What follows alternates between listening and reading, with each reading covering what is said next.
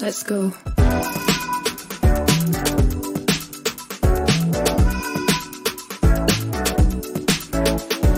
Welcome to Micromobility, a podcast exploring the disruptive potential of lightweight utility vehicles. Using the history of computing as a framework, we examine how these technologies will upend everything we thought we knew about the future of urban transport. The host of the show is Horace Dediu, founder of Asymco.com, and I'm his co host, Oliver Bruce. Hey, y'all. Oliver here this week. I have an interview with Emily Castor Warren, who is one of the first employees at Lyft and then Lime in the policy space. We have an amazing conversation about the history of rideshare and then micromobility, especially as it pertains to regulation, and where regulators and operators are getting it right and wrong. Uh, Emily is working at the moment with Fontinalis, a VC firm investing in the future of mobility. She has some of the deepest experience in the weeds with regulating new mobility, yet at the same time is able to see the massive, wider possibility and vision of this new movement. It's a great interview, and I hope that you enjoy it. Before we dig in, I want to thank this week's sponsor for the show, Twilio. Shared micromobility is a deceptively hard business. Keep losing your connections to those vehicles, and soon you will be out of business. And that's where Twilio comes in. It's a global IoT connectivity platform helping companies like Lime, Skip, Beam, and Spin keep their vehicles connected and cost effectively help them scale faster, deploy further, and optimize their supply chain. Twilio is also the global leader for SMS and phone verification APIs to reduce fraud and improve compliance. Are you looking for the right global connectivity partner to help scale? Give Twilio a shot. Twilio is offering free SIMs and test credit to Micromobility podcast listeners. Click the link in the podcast description for more. And with that, here's Emily. And we're back. Uh, we have with us Emily Castor Warren. How are you doing, Emily? I'm doing great. Good to be with you. It is very exciting to have you on the call. I uh, I have been following you for well since you were you were at Lyft. Um, I thought uh, when I and I was at Uber, I thought um, this was well this this woman is very smart. She is doing good work, uh, and uh, you were all over Twitter, and it was awesome.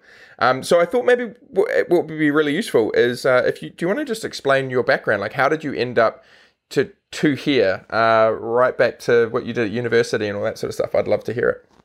Sure. Yeah, it's funny because I don't think if you'd asked me when I was in college uh, whether I would ever end up working for a technology company specializing in transportation policy, that I would have, uh, you know, told you there was a very good chance of that. I was a, a women's and gender studies major in college and was kind of a political activist for feminist causes and immediately went and worked on Capitol Hill in Washington after I graduated from school. And um, so, you know, in that sense, I was immediately engaged in policy. Um, but you know really didn't have any involvement in the, the private sector or certainly in the technology industry. But over time as my career in public service evolved i began to be exposed to transportation policy through that 40000 foot level at which the federal government engages. So you know, as a legislative aide to a member of congress i would receive meetings from representatives that came in from our congresswoman's uh, district who were representing transit agencies and representing planning agencies and local government who were trying trying to get federal grants to build major transportation and infrastructure projects. So I started to become familiar with how that traditional system worked. And then, you know, several steps down the road after I had uh, worked on some political campaigns, gone back to grad school and gotten a master's in public finance, I was working in San Francisco, um, working for state and local governments as a financial advisor, structuring bond deals, which frankly I think is a little dull. and um, however, it's something that's indispensable to infrastructure, right? So I was yes. still really involved in the guts of how cities and states and uh, government agencies were trying to put together these projects that would serve public mobility needs. Um, and I was doing that in San Francisco at a time when technology platforms were really just starting to bloom with this idea of shared peer to peer marketplaces for goods and services. It was the moment in 2011 when Airbnb had blown up and there suddenly was an explosion of startups for sharing just about anything you could imagine from your, your lawnmower to, you know, services like TaskRabbit, getting rid of stuff that was in your garage, and of course, transportation. And two of the first startups that um, were around in that regard were GetAround, the peer-to-peer car sharing company, and some of its peers, um, like RelayRides, which is now Turo, um, and then Zimride, which was a carpooling platform at the time for college students to get home on spring break and other long trips like that. And I was totally in love with this idea that you could find more efficient ways to use these wasteful personally owned cars that were sitting parked on the side of the street and instead allow for them to be made available to other people who needed to, to get around, whether that was to rent a car um, to use to drive themselves or to use an empty seat in someone else's car on a trip that was already happening like they were doing with Zimride. So I became really excited about that idea, quit my job in public finance, and in the course of a few months in the beginning of 2012, immersed myself in all the startups that were in that space in San Francisco. I even started an event series about it called Collaborative Chats, because at that time we were calling it collaborative consumption. Absolutely. Uh, yeah, yeah. Um, yeah. Robin Chase. Yeah, yeah, yeah, absolutely. Yeah, there was actually a woman named Rachel Botsman uh, in Australia who wrote a book about collaborative consumption, which I think is where that name came from. Unfortunately, that name didn't win the day, so I think the sharing economy is how it's more commonly known these days. Um, yes. But that was really my my gateway drug and how I got to know Lyft's founders, um, who then brought me in when I got to know them right at the time that they launched Lyft to be one of the original employees on that team. Yeah, awesome.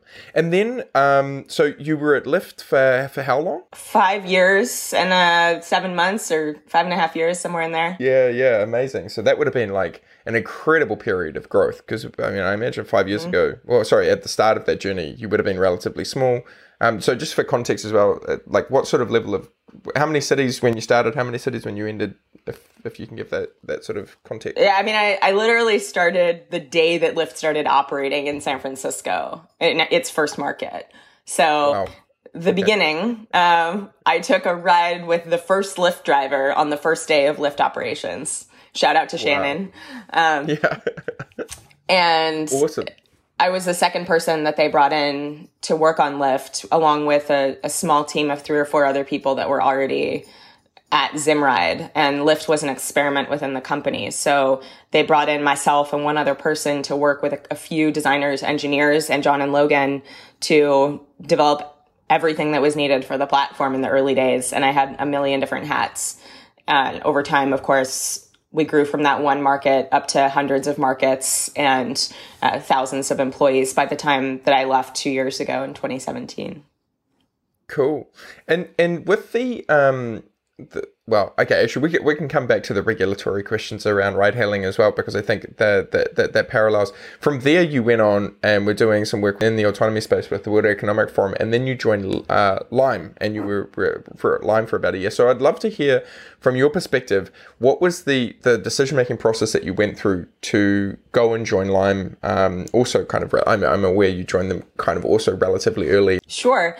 So, over the time that I worked at Lyft, I had the opportunity to carve out a portfolio for myself in this area that I called transportation policy, which really meant that I was an ambassador to all of the third party stakeholders in the government and nonprofit and academic world outside of Lyft who cared about the impacts of ride hailing on cities, on the environment, and on society and tried to be, you know, really be a student of understanding those impacts and engaging in a credible way to make sure that ride hailing was advancing the public interest. That was my passion. I wasn't there just to try to you know get rich at a startup. Uh, I was there because I believed that ride hailing could help catalyze a shift away from car ownership. That's something I'm very passionate about helping to achieve in the world because I believe car ownership has a cascading set of negative effects from you know, the environment to public safety and beyond.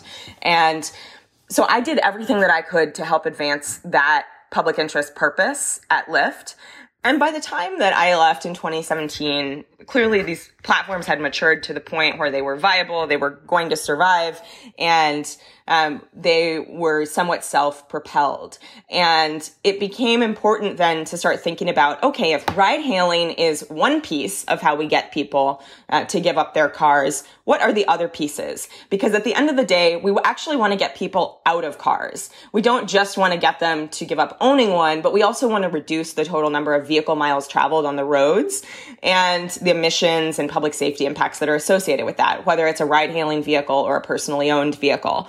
And so I had already left Lyft at that point and was, you know, as you mentioned, working with the World Economic Forum, looking for opportunities to um, find other ways to advance that public interest purpose. And that was when the scooter boom really started in uh, the beginning of 2018. And it was tremendously exciting to me because I thought that here we had a type of vehicle that was zero emission, that did not cause congestion because it could travel in the bike lane, um, that would help to uh, introduce riders to active transportation generally, to, to bikes, to scooters, and to experiencing infrastructure for active transportation, which is so desperately needed in cities and help build a political constituency for that. So I thought that was all really exciting and would actually, in many ways, be um, a clearer fit with the objectives of many city departments of transportation than ride hailing was, which obviously has been very contentious with cities and it, it ha- um, many cities feel What? that it has I a mixed never noticed. yeah, shocking, right? I'm sure you never experienced that at, at Uber. Um, so, you know, cities weren't sure that ride hailing was a good thing. I believe that it is on net, but I think that it's more obvious to, to them that there's a positive role to be played by bikes and scooters. And so, um, it seemed worthy to me to be a part of helping to forge the regulatory landscape for that new mode. Yeah, that's incredibly exciting. And so you were with them for about a year. Um, I I would love to get your your your thoughts on how you think the regulatory landscape has shifted from when you joined Lime through the 18 or 20 months or so to now. Um, and and do you, you know just in terms of what it was and and that kind of that early optimism because I certainly I, I agree with you I think there was a lot of stuff that was really exciting um, to how you think that cities are thinking about it now It is fascinating to have this side by side comparison of experiences from ride hailing um, to scooters because in many ways it felt like scooters was sort of a, an incredibly compressed uh, version of what we experienced with ride hailing where it all happened much bigger, much faster. And that led to a pretty chaotic environment and an extremely rapid timeline of proliferation of this technology compared to what we experienced with Uber and Lyft. So, um, certainly when scooters first came on the scene, you know, right on the heels of the initial introduction of dockless bikes in a lot of uh, markets, uh, cities were optimistic and I think they were receptive to trying this out. And in fact, they were enthusiastic about having the opportunity to get another shot at governing shared mobility, right? Uh, We know a lot of cities were pissed off, frankly, about how things went down with Uber and Lyft. They felt like they got cut out of the equation because there was so much preemption of local authority at the state level. And so with scooters and bikes coming on the scene, cities said, great, we're going to get it right this time. We see a place for this in our cities and we're going to experiment with it. Um, but we're going to have it on our terms, right? And I think over the last year and a half, two years, what that has meant is that while the initial introduction of small scale deployments of these devices into a very large number of markets was possible to achieve very quickly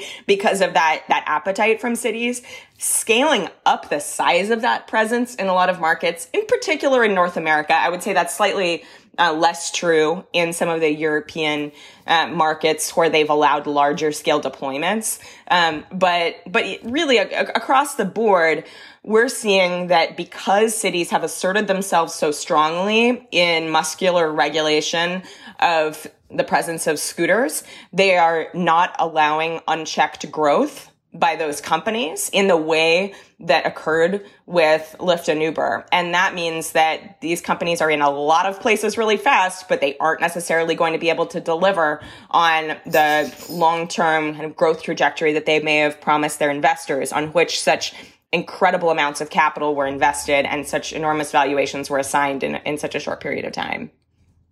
Yeah, I, um, I remember you and I having that chat uh, after you left Lime, and, and just I think in some ways that really manifested itself in safety. And that the, the one example that I can kind of give has been um, in Auckland, New Zealand. There was a there was a wheel locking issue that came up, and I think it was due to firmware. I, I don't exactly know what it was, um, but the effectively um, Lime globally was like uh, we're just trying to work out what it is, but it continued to deploy scooters. Auckland Council eventually said, no, no, get these scooters off the streets.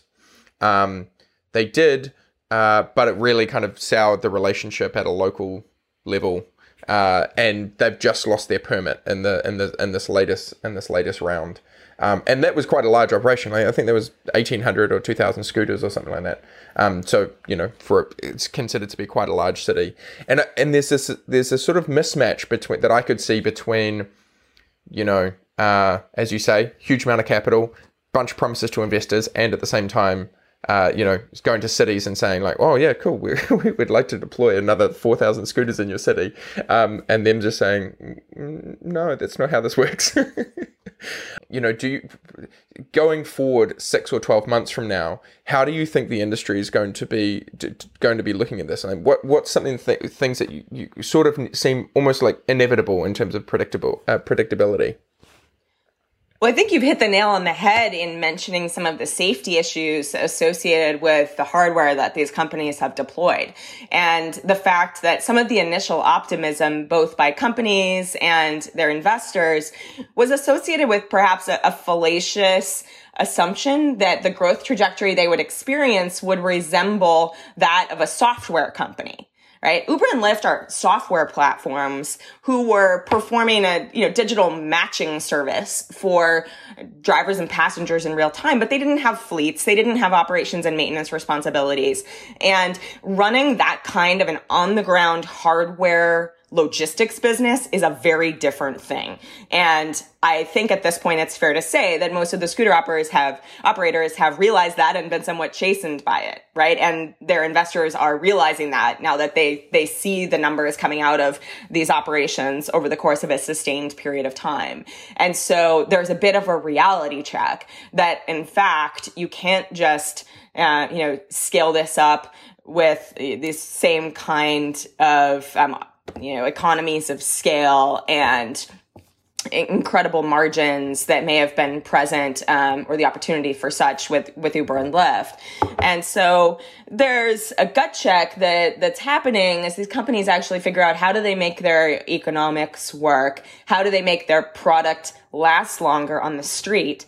And from the perspective of cities, um, you know, how can they make sure that these companies that really grew up so quickly um, out of the culture of Silicon Valley and the software industry actually know how to safely operate and maintain a fleet of devices um, that is now uh, you know, in the hands of millions of members of the public with significant safety consequences. So I think you'll see um, that there's this increasing focus now, um, you know, from both cities and companies on trying to button down their operation, deliver a, a superior, longer lasting product um, that is more durable, and you know, and on the part of cities to get much more sophisticated about what they demand with respect to um, the uh, quality of the product that's being offered and the safety standards that they have for that product um, and you know looking in much more detail at the, the performance of these devices and delivering on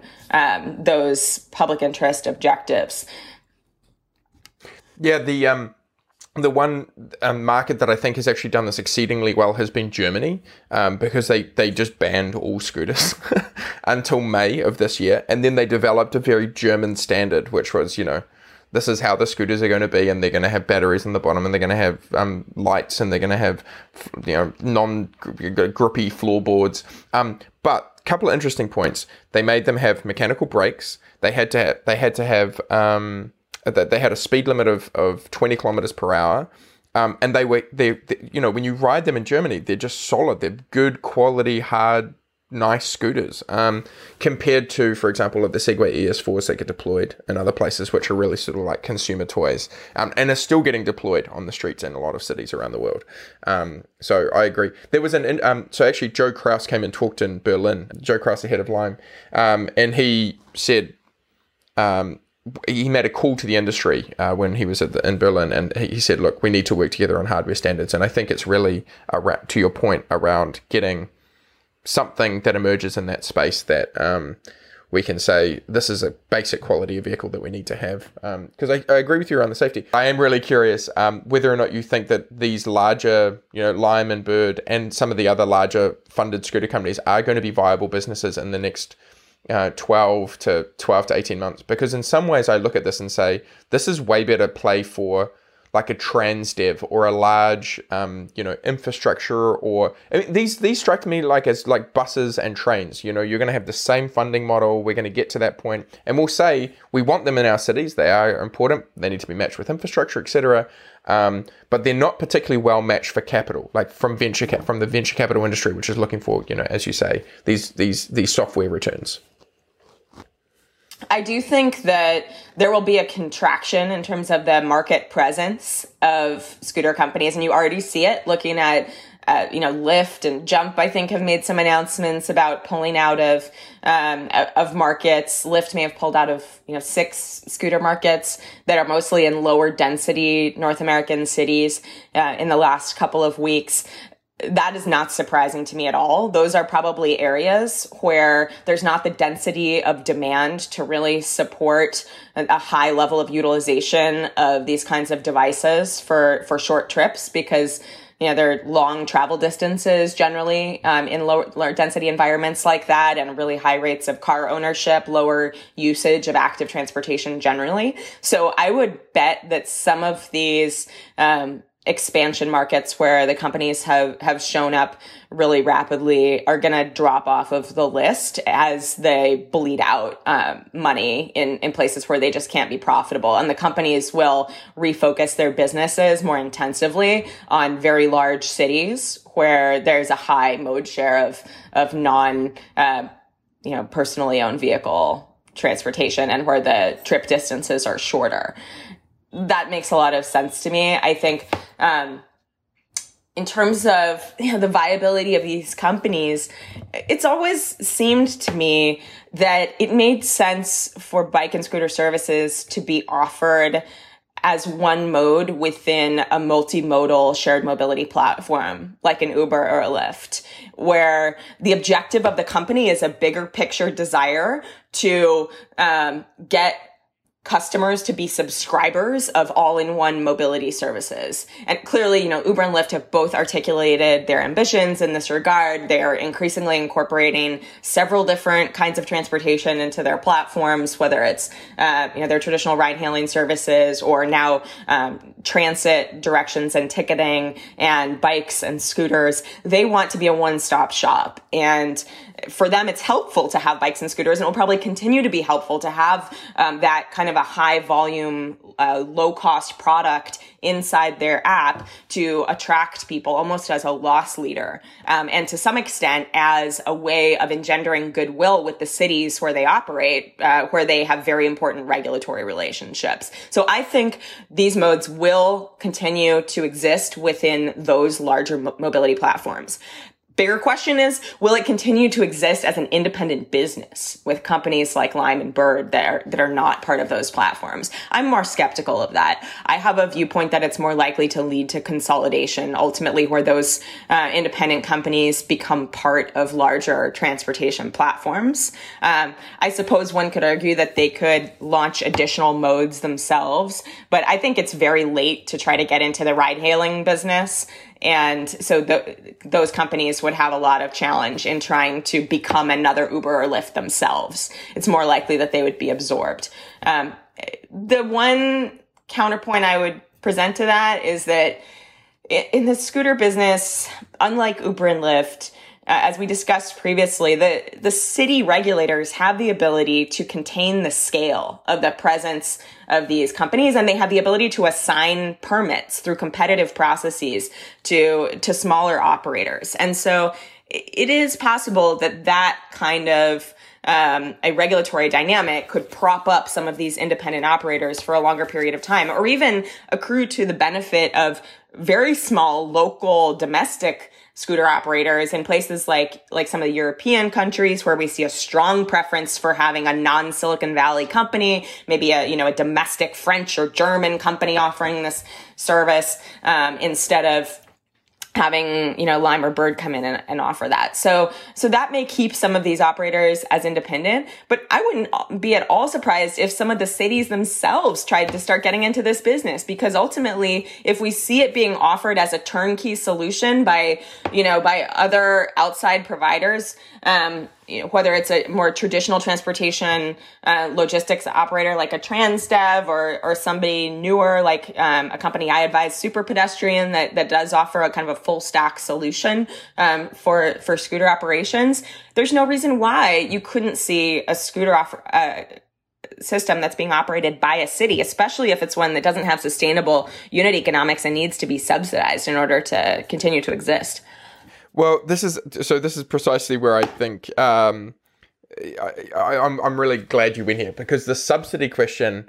You know, I, I think there are a lot of cities who are going to turn around and say, you know, um, we want this. It increases our first last mile connections for all of our, tra- you know, all of our, our larger transport systems that we already spend a lot of money on. It drives people towards our buses and our trains. Um, it gets people off the street. It's a low cost infrastructure option a lot of cities would be saying like we want this. Um, and so i'm you know uh, public transport funding is an incredibly slow moving beast. And so it's you know it's not like you're going to turn around and probably be able to free up funding in the next year or two years. But it's something that in five years time i could see them turning around and saying yeah we want to support and subsidize um, shared systems like this.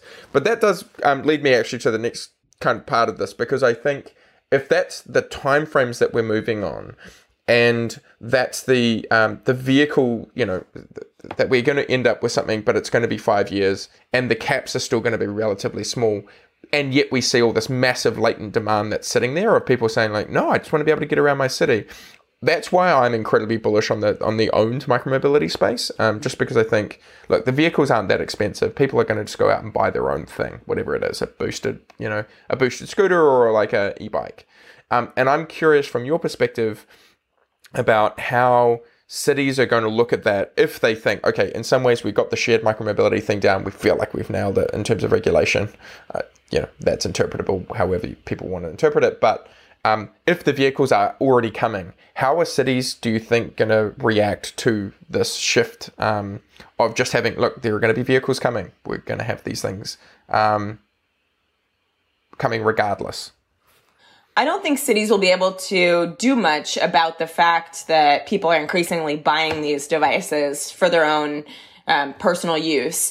And, you know, on a personal ownership basis, you can take a bike or a scooter and ride it around most of these markets. Sometimes it's in a regulatory gray area because of how it, it might be classified by that state, but those are laws that are not enforced. Um, you know, whether class three electric bikes are technically allowed in the state of Massachusetts or not.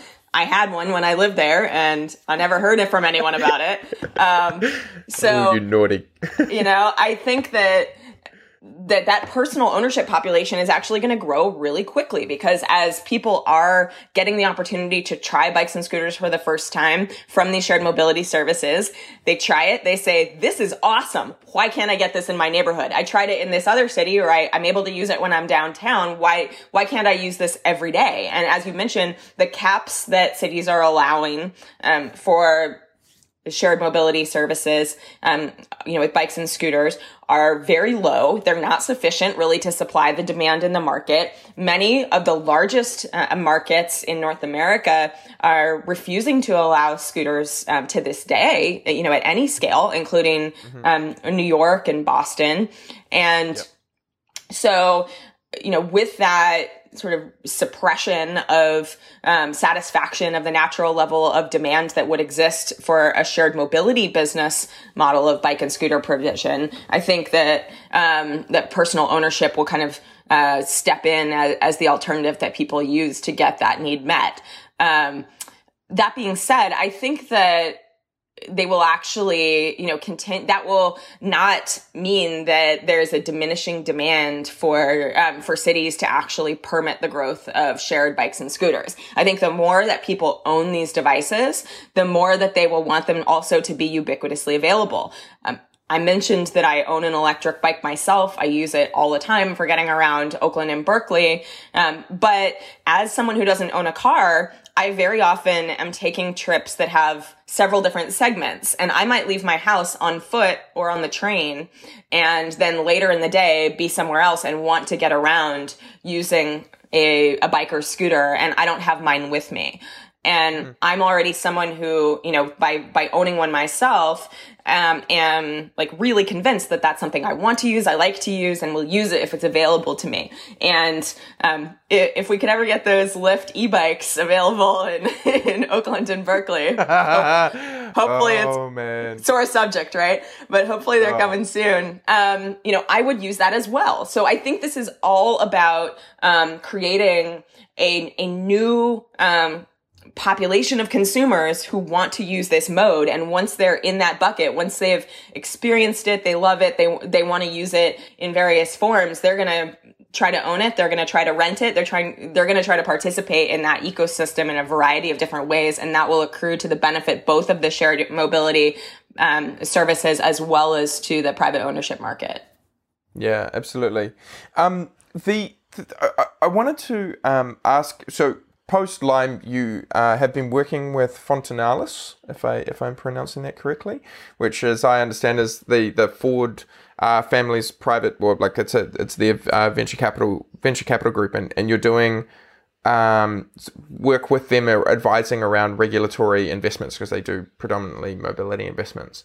I'm really curious on your thoughts um, having kind of been on the inside of that industry now a little bit and understanding, okay, this is how investors are thinking about it, um, how they are thinking about this interplay between, you know, hey, we're about to go dump a bunch of money into anything in the in, in mobility space, um, and then the, the, kind of how cities are regulating and thinking about this um, from a policy perspective.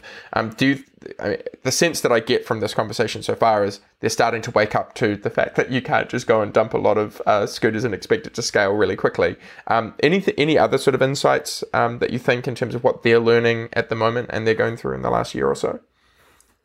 Sure. So Fontinalis um, investing exclusively in the transportation space. So they are keenly aware of how important cities and you know regulation generally are to the success of any new transportation related business model and for that reason i think have an appropriate degree of caution around the scooter business because uh, you know as you you can see there was a huge investor in, uh, enthusiasm for all the scooter operators when they first came on the scene. A ton of money was poured in, and then I think it's it's fair to say that there have been a lot of bumps in the road, and those business models are not just as unequivocally rosy as they were first thought to be.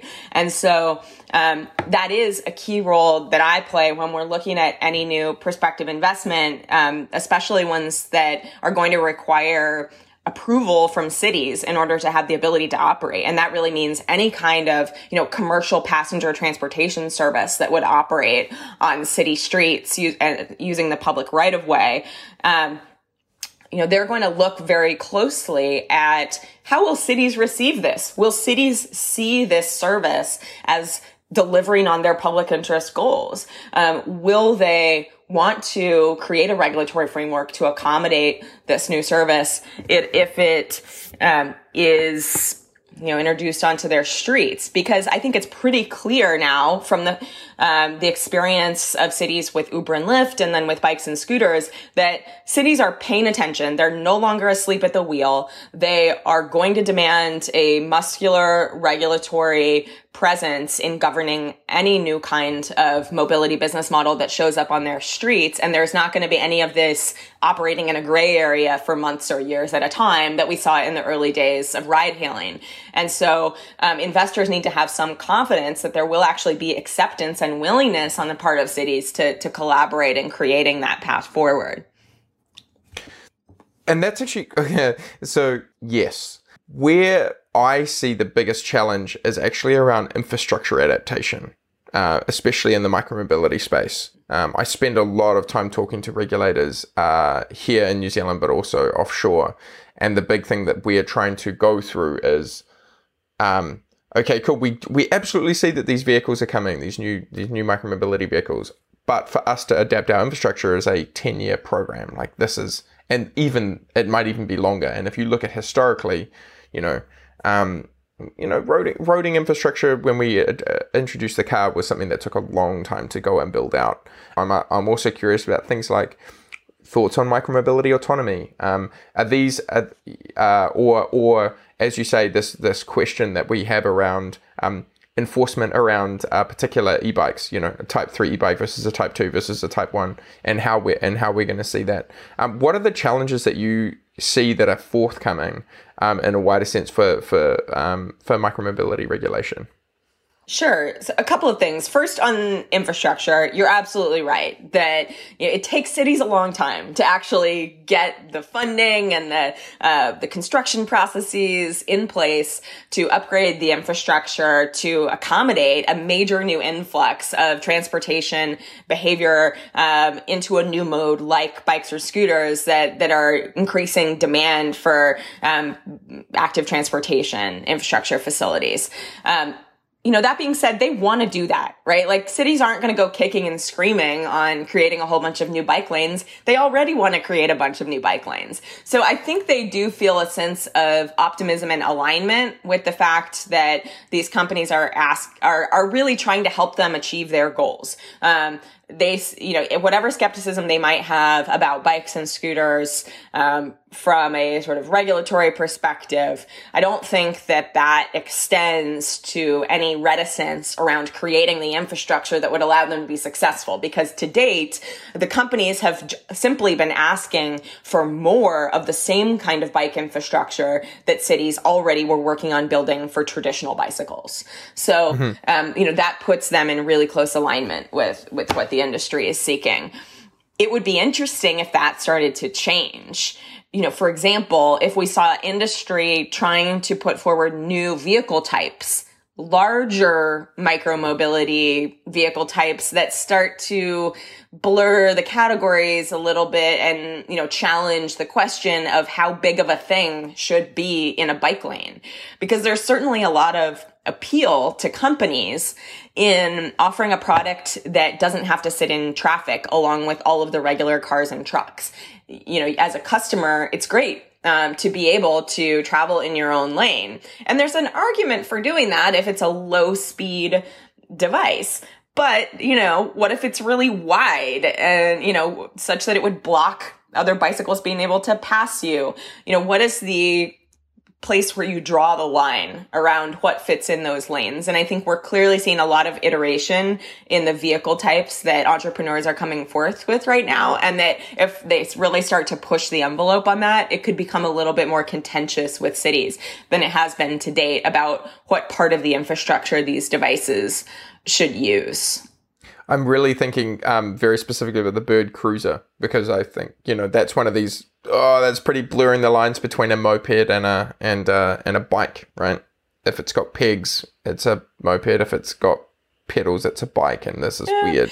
I mean, that one doesn't concern me so much. I mean, if I were in a city, I'd be a little bit more worried about sort of width and weight and speed and as long as it's fairly well aligned with bicycles and kick scooters uh, along those parameters, I think it would be appropriate. But when you mm-hmm. start looking at things that, you know, are designed to shelter the passengers from rain or accommodate cargo or multiple uh, customers, you know, right now we have cargo bikes, electric cargo bikes, which are awesome Sure. and I think are appropriate to have in, in bike lanes. But what if you start scaling that up a little bit? What if it starts to look a little bit more like a golf cart?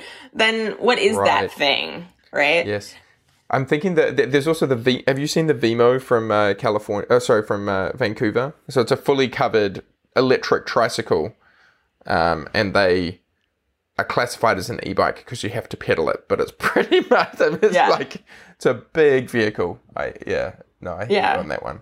But Uh, you know, I- from a just a clearly like kind of blue sky perspective, those kinds of devices could be really helpful to cities in getting people to give up combustion engine vehicles, get them into a lighter weight, more sustainable device that's more similar to a bike and, and uh, that's something that they can use in all types of weather, um, with children, with groceries, some of these other things that are the limitations currently of bikes and scooters. So there's a public interest objective of, uh, alongside, you know, trying to find a place for those kinds of vehicles, but it's not clear right now where they should travel in the public right of way. Yeah, absolutely. And I am really curious. Um, uh, you you have done work with uh, autonomy. I mean, you you were helping lead the, the World Economic Forum uh, efforts in, in, in autonomy, and and that's for automobile autonomy. But micromobility autonomy uh, is this something that you that you're you have any view on whatsoever? Do you think it's going to be a thing? How quickly? Do you think it'll move faster than uh, traditional automobile autonomy? And how would you think about it from a policy perspective? Oh boy. um, when I think about these scooters piloting themselves around on the sidewalk to reposition themselves, it sounds to me like something that most cities will not tolerate very quickly. Um, you know, ultimately, maybe we'll get to that place. It would be surprising to me if there were a lot of cities that allowed it to happen anytime soon just look at the response that we saw from most cities regarding sidewalk delivery robots. That is really what I would look to as the example of how they're going to feel about autonomous scooters positioning themselves on the right of way. It's something that is going to cause a lot of pedestrian safety concerns. Um, if it's trying to travel in the bike lane instead of on the sidewalk, it's going to cause a lot of concerns from cyclists this thing is going to have to deliver on a high degree of safety and, and accuracy in order to avoid creating conflicts for those vulnerable road users with whom it's traveling on either the sidewalk or in the bike lane. I think cities and uh, local advocates will be very worried about that.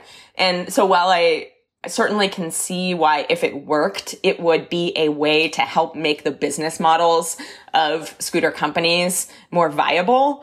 Um, I think they're going to have to, you know, perfect it to a very high degree before they would be allowed to deploy it at any substantial scale. And I'm not going to hold my breath. Yeah, really interesting. Uh, we've had we've had uh, Dmitry Shevelenko from uh, Tortoise uh, on the podcast, and uh, others who are in the space. Who, who look, I'm I'm I'm slightly more bullish, but uh, I hear you. You know, I, I tempered, of course, by all of these things. I think the deployment in places like ex-urban areas where you have what you know, not in like obviously in downtowns or anything where you've got high pedestrian counts, but actually places that are further out where all of a sudden you can start servicing. Um, But and if those you've got re- places where micromobility wouldn't be viable at all, like where That's there what I are mean. these kind So- of short so you- trip types. Well, you wouldn't. It might be that you wouldn't necessarily have a lot of trip types that would necessarily function in that space. But for something like a, you know, if you had an e-bike out in a suburb that could relocate itself, um, or become an on-demand vehicle, um, and you were operating on it like with dedicated areas that you've worked with the regulators on and said like these are the spaces that we know that you know we feel safe with these these things operating and they're low speed so they never operate more than about sort of seven miles an hour and they're low weight um, and they're teleop you know backup and all that sort of stuff i mean i could see that being something that the regulators would be open to looking at whether or not that becomes a viable service and can scale very quickly and therefore is you know it kind of captures the same amount of excitement around venture capital um, that's a, that I think is a very valid and open question. Um, Hmm. Yeah, I, I agree with that. I think one thing I certainly learned from my experience developing pilot projects with cities and transit agencies when I was at Lyft is that there are always going to be some more adventurous local governments, especially in places that are a little bit friendlier to business, that maybe have more of a, a dearth of transportation options. Like you're saying, places that are out, you know, in the periphery, small suburban environments, small cities that have nimble local governments, uh, maybe in some red states. Those are the kinds of folks that are going to be interested in experimenting with, um, with these services. Those also happen to be the places where there's less demand for these kinds of services and they're less financially viable. So it, it's hard to really make a sustainable business case in those places, but maybe they can serve as proving grounds and technical, um, you know, sort of test beds for, for these technologies to get them to work to the level of performance that would be required for any larger, denser city to really accept them. Yeah. Good. Oh no, I'm glad. I I, I, I love this discussion. Uh, and uh, look, finally, um, I'm we're starting to run up against time, so I just wanted to ask you for for you. I mean, you've obviously been in and helped build up uh, some some very interesting businesses in the mobility space. Um, coming at it from a policy perspective, which I actually think, as you say, as we get more and more into this, um, I think that's going to become even more important than it already is in terms of being able to like intelligently work with cities. For entrepreneurs who are coming into the space who want to be thinking about mobility uh, businesses either on the hardware side or on the services side or in the software play around around all this stuff, um, what would you what would you be encouraging them to think about um, and and um, take into consideration as they as they look to build for these things? I think that they have to take very seriously the level of regulatory leverage that cities will have over their deployment and, and, prioritize upfront doing outreach to cities to build empathy for what goals those cities have. Because if the city doesn't feel like your product is advancing their goals and has positive impacts, you're pretty much going to be dead before you get out the gate. Um, we're not in an era where cities will take a backseat and let these um, services, you know, roll out, you know, unfettered. So, um, build partnerships early on, develop empathy, and see how your tool um, can really be an instrument for that city to achieve its goals. And then think about you know, how you can outline a creative regulatory pathway. You know, if you require the creation of a new category in order for your business to be able to operate because the existing rules just don't work, as is often the case for these new kinds of business models and device types, um, you need to inspire regulators to want to work with you to create that pathway and, and, you know, lay out a roadmap for them around um, what that could look like such that you could actually be a viable business while appropriately uh, you know protecting the concerns and goals that that they have um, that are their duty um, as public servants. Love it. Well look uh, emily this has been the most uh, this has been a wonderful chat. I've been you are really as uh, as as amazing in person as you are on twitter. So um, th- thank you very much for your uh, thank you very much for for um, coming on. Um, if people want to follow you along on Twitter, how do they? Wh- where do they find you? Yeah, it's at Emily C Warren underscore. Blame it on my husband because I had to swap my my nice clean um, at Emily Castor Twitter handle when I got married. I'm very yep. Googleable at Emily Castor Warren, and I look forward to seeing you on the interwebs. Excellent. All right. Well, thank you so much. Thanks so much, Oliver. Have a great day.